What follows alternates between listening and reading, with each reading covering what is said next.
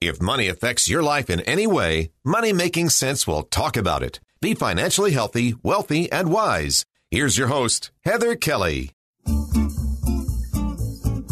Welcome to Money Making Sense, the show that talks about all things money. Today we're talking about divorce. Actually, do you have enough money to get a divorce, especially if there's abuse in the relationship? Joining me today is Stacy Francis. She's a certified divorce financial analyst with Francis Financial. So welcome to the show, Stacy. Thank you so much, Heather. I'm happy to be here. First of all, I want to address I have never heard this title before. Certified mm. Divorce Financial Analyst. So, I mean, I'm, yeah. I'm guessing the title explains itself, but maybe you can just go a little more into detail about that. Yeah. What, what do those people really do? So, um, I, am a certified financial planner, which is means that I work with individuals for ongoing financial planning, investment management, but I have a specialty in divorce. And that is a certified divorce financial analyst. I, I received my designation. I was one of the first to, to get it in the country. I, I'd say about I don't know, 18 years ago, maybe even more. But I have a unique role where I work one on one with women who are thinking about or going through the divorce process. And I am essentially their gatekeeper to make sure that they're making good financial decisions, that we understand what all the assets are, what they look like, that they have the full information about their divorce so they can make good decisions. That is very, very important because as we're going to get into, a lot of times women feel like they can't leave the marriage at all because they either don't understand finances, they've never had to pay bills, anything like that. Maybe they got into the marriage hoping somebody would take care of them in that way. But how do you start teaching someone and do it fairly quickly so they can get out of an abusive relationship? Yes. And actually this is something that is, is really quite close to home for me. My, my grandmother was in an abusive relationship and it was physically abusive. It was emotionally abusive. It also was fiscally, financially abusive. And so often the biggest piece that's holding women back on being able to leave is feeling financially trapped. And Heather, that's actually what she shared with me of why she never left. And it became so violent that she ended up passing away. So, you know, that actually experience um, completely changed my life. It taught me the importance as a woman of being financially power, empowered and financially knowledgeable. And it also taught me the complexities that sometimes you can't just leave. It's, there's so much more that goes into it and the time when she is thinking about leaving or in the process of doing so is actually the most dangerous time for her. So this is definitely not something to be taken lightly. We have seen the number of, of women in abusive marriages skyrocket, uh, particularly during COVID. So unfortunately, it's a topic that more and more women are, are dealing with. And the the first piece is to try and reach out to uh, a, a, shelter, um, the uh, domestic violence national helpline, so that you can get that information um, to start to protect yourself as you prepare to leave. And you know, for any of you listening today, if you're not sure if you're being abused and it's unclear, most likely you are and you don't have to have bruises to show that. Um, it can be financial abuse. It can be emotional abuse, but no woman deserves that. Yeah. I think some of the signs, especially if it's emotional abuse, that is harder to identify even to yourself because if you're being exposed to emotional abuse, you're just worn down so much. It's just, it's normal, especially if you were raised, if your parents, your father might have been abusive to your mother. That's just normal to you.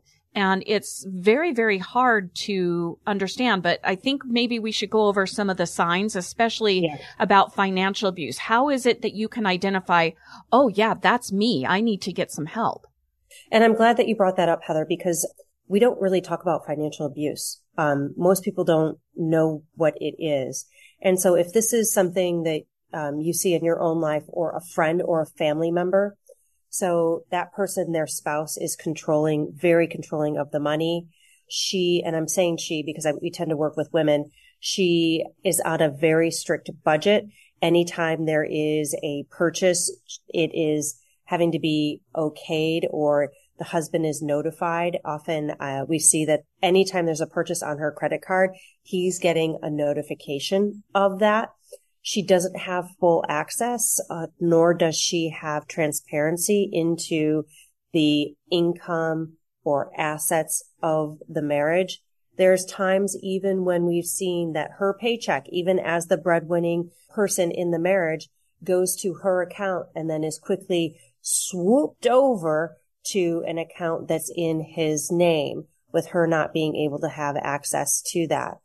Abuse can occur when there's financial fraud and, you know, she's being taken advantage of and marital assets are being used for gambling, for an addiction, for uh, a girlfriend. These are all situations. There's many more too, where it is financial abuse and we know that often financial abuse can turn into physical abuse. So you, you really have to realize and come to terms that, that this is the situation either you are facing or a dear family friend. Yeah, especially if you start questioning where is the money of my paycheck going? What are you using it for? Why do you need that information? Like if you get, actually get to the altar and maybe none of these conversations came up and you finally get married and then the husband's like, Oh, we're married now. I need your social security number. I need your bank accounts. If you start questioning that, that a lot of times that is when the person starts becoming violent. Exactly. And when, when she ex- exerts her power, or tries to leave. And yeah, so there have been situations we've worked with women where there, it's been ongoing financial abuse. She's been completely cut off from the finances, finding herself unable to pay for groceries at the store because she is given cash and it's nowhere near enough money to be able to do so. And confronting her abuser turning into a strangling situation waking up from being unconscious with the police there and her children standing over her crying who, who called the police. You know, these are stories that you hear that are heartbreaking, but unfortunately they happen all around the country every single day, all around the world.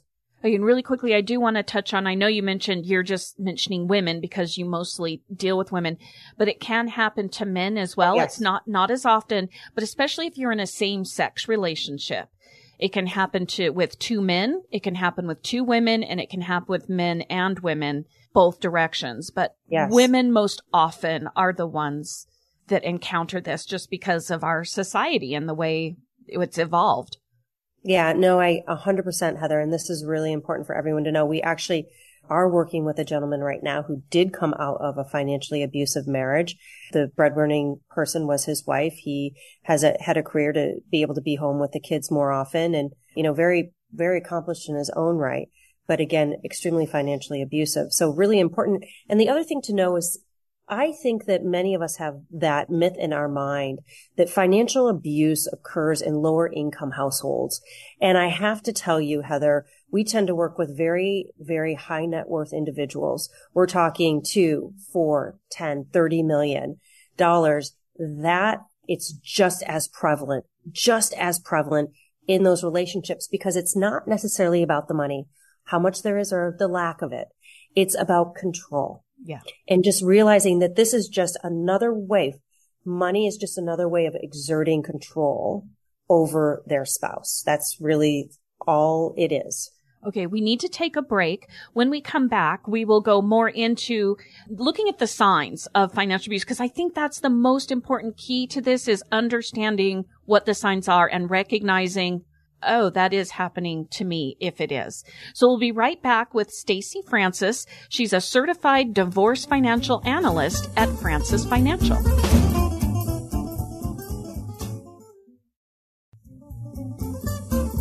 Welcome back to Money Making Sense, the show that, that affects your life in any way money wise. We're talking about it. Today we're talking about how you can leave an abusive relationship if you feel like you have a lack of money. Joining me today is Stacy Francis. She is a certified financial divorce analyst which that's hard to say, but I'm glad there is one. I didn't know there was, but it sounds like it's definitely needed. I wanted to give a scenario. I know you said if you not sure if you're in an abusive relationship or not, but this friend, she met a guy they dated for about seven, eight months. They had a lot in common, seemed great. They getting ready to get married. And three days before the wedding, he presents her with a quit claim deed type thing because he had property and made her sign a piece of paper that said, you will not be ownership of this property. You can't inherit it when I die, nothing.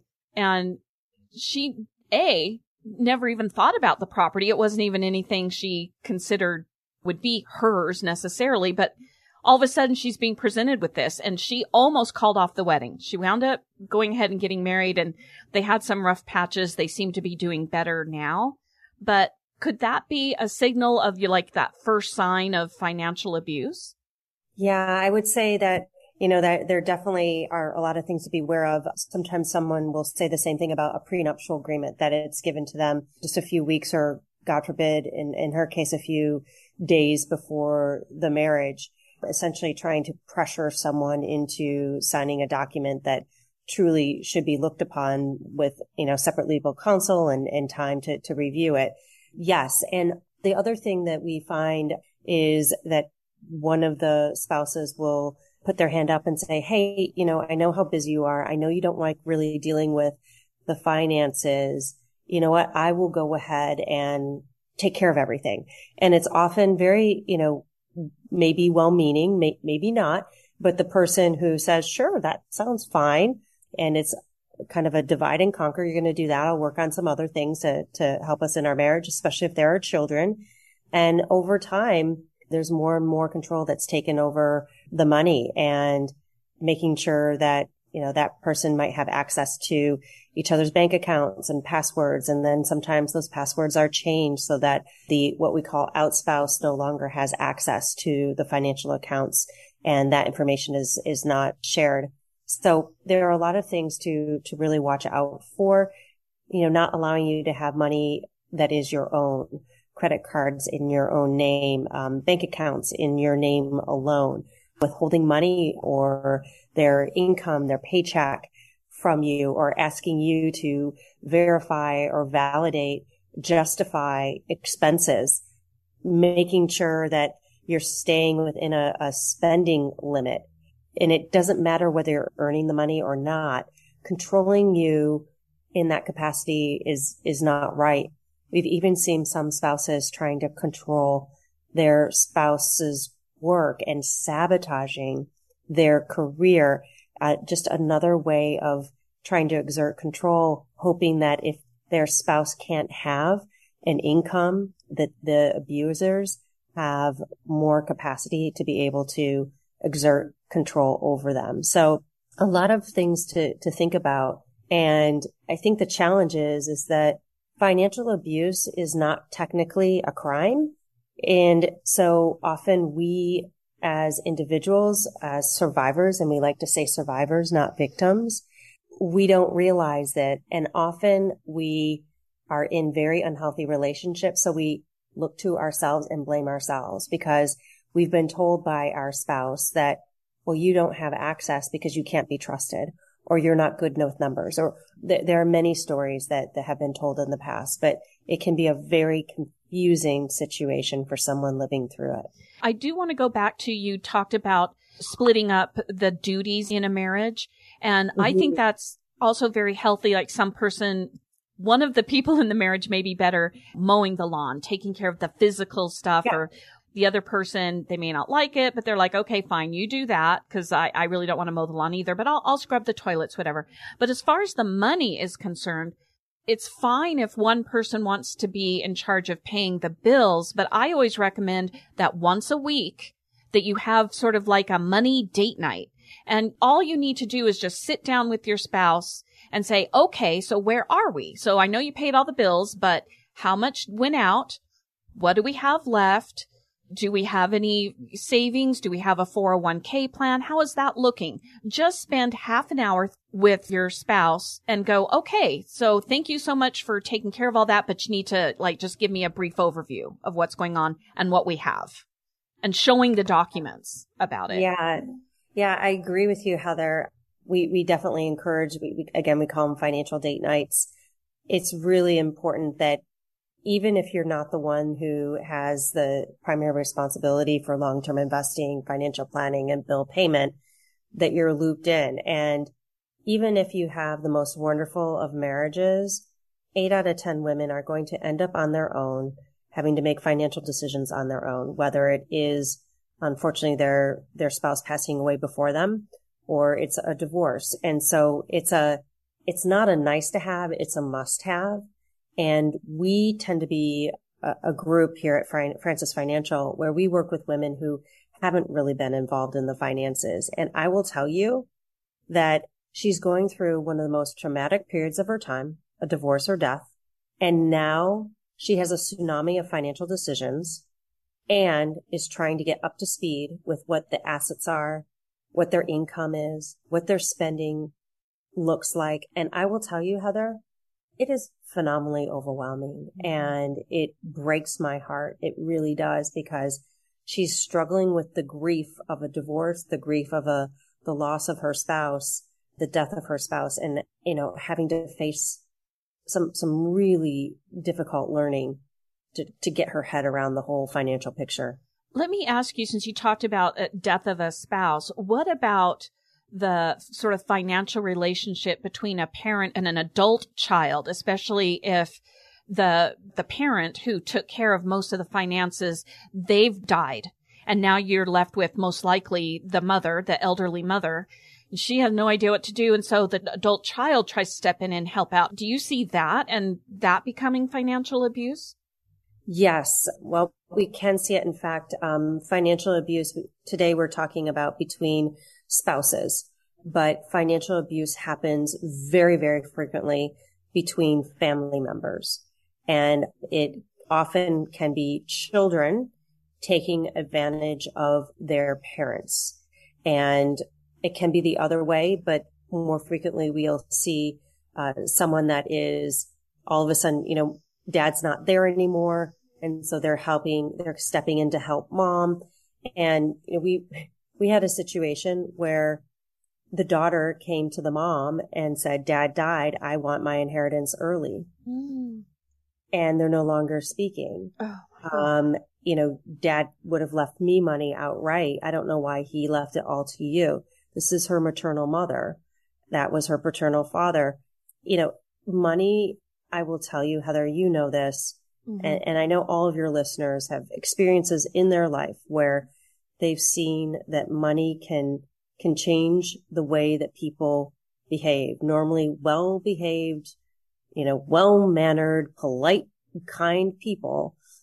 When you put money in the equation, I don't know. It, it just can really, unfortunately, create create some some problems. And so, yes, we do see uh, children stealing from their parents. I've worked on estates where the executor of the state, the daughter, decided to go on a shopping spree, but not just a shopping spree, a $500,000 shopping spree using the, the actual assets of the estate, you know, excluding and making sure that her brother and sister did not know about this. Well, we figured it out, but yeah, so I, I'm, I'm glad you bring that up because financial abuse can exist in a lot of different areas that we don't, we wouldn't call it that. We don't necessarily recognize in that same way. Yeah. And in that case, the daughter went on the $500,000 shopping spree. I would consider that greed. I mean, it is a form of abuse, but it's like her own greed. Whereas a lot of the other examples we've been giving that is just about control over other people in your life. If you, you know, you have to have that control. One thing to mention is most of the time I have discovered the people who demand that control or have this overwhelming need for it is because they have the lowest self-esteem you can ever have. And so their self-esteem is so low, they feel if they control somebody else, it will lift them up somehow. Yeah. Yeah. And Heather, it can be very difficult for the survivor to have a rational decision with that rational conversation with that person, the, the abuser, because they don't, they often don't see what they're doing is wrong. So for this woman, you know, why would she take $500,000? Well, she was the, you know, she was the caretaker of her mom. And so she felt like, you know what? My brother and sister, they barely did anything. I deserve this because I took mom to her appointments. I, you know, had Sunday lunch with her. And so what happens is often the abusers, they rationalize it. They have their story. And that was her story. Other stories might be my spouse is not good with money. They're not responsible with money. And they can really even further back down be saying to themselves in their brain, if they have money, they'll leave me. Right. And so you're just not, you're not working with someone who is, is able to really admit that their behavior is wrong. And it's not until you bring in a mental health expert that they're willing to work with, that they can look at this behavior and, and really hopefully be able to make some changes. Before we go, I know that you said the first step for anybody to get out of an abusive relationship, whether it's physical, mental, or financial abuse, which I see most of the time, if there's physical abuse, there's also financial abuse. But what's the first place you'd mention that people should turn to to get help to get out of this relationship? So there's a, a wonderful hotline, um, and it's I'll, I'll, I'll send it to you for it being in show notes as well. It's a domestic violence hotline, and it's one 799 then the word safe, S-A-F-E. So 1-800-799-SAFE. Um, another great resource is Safe Horizon.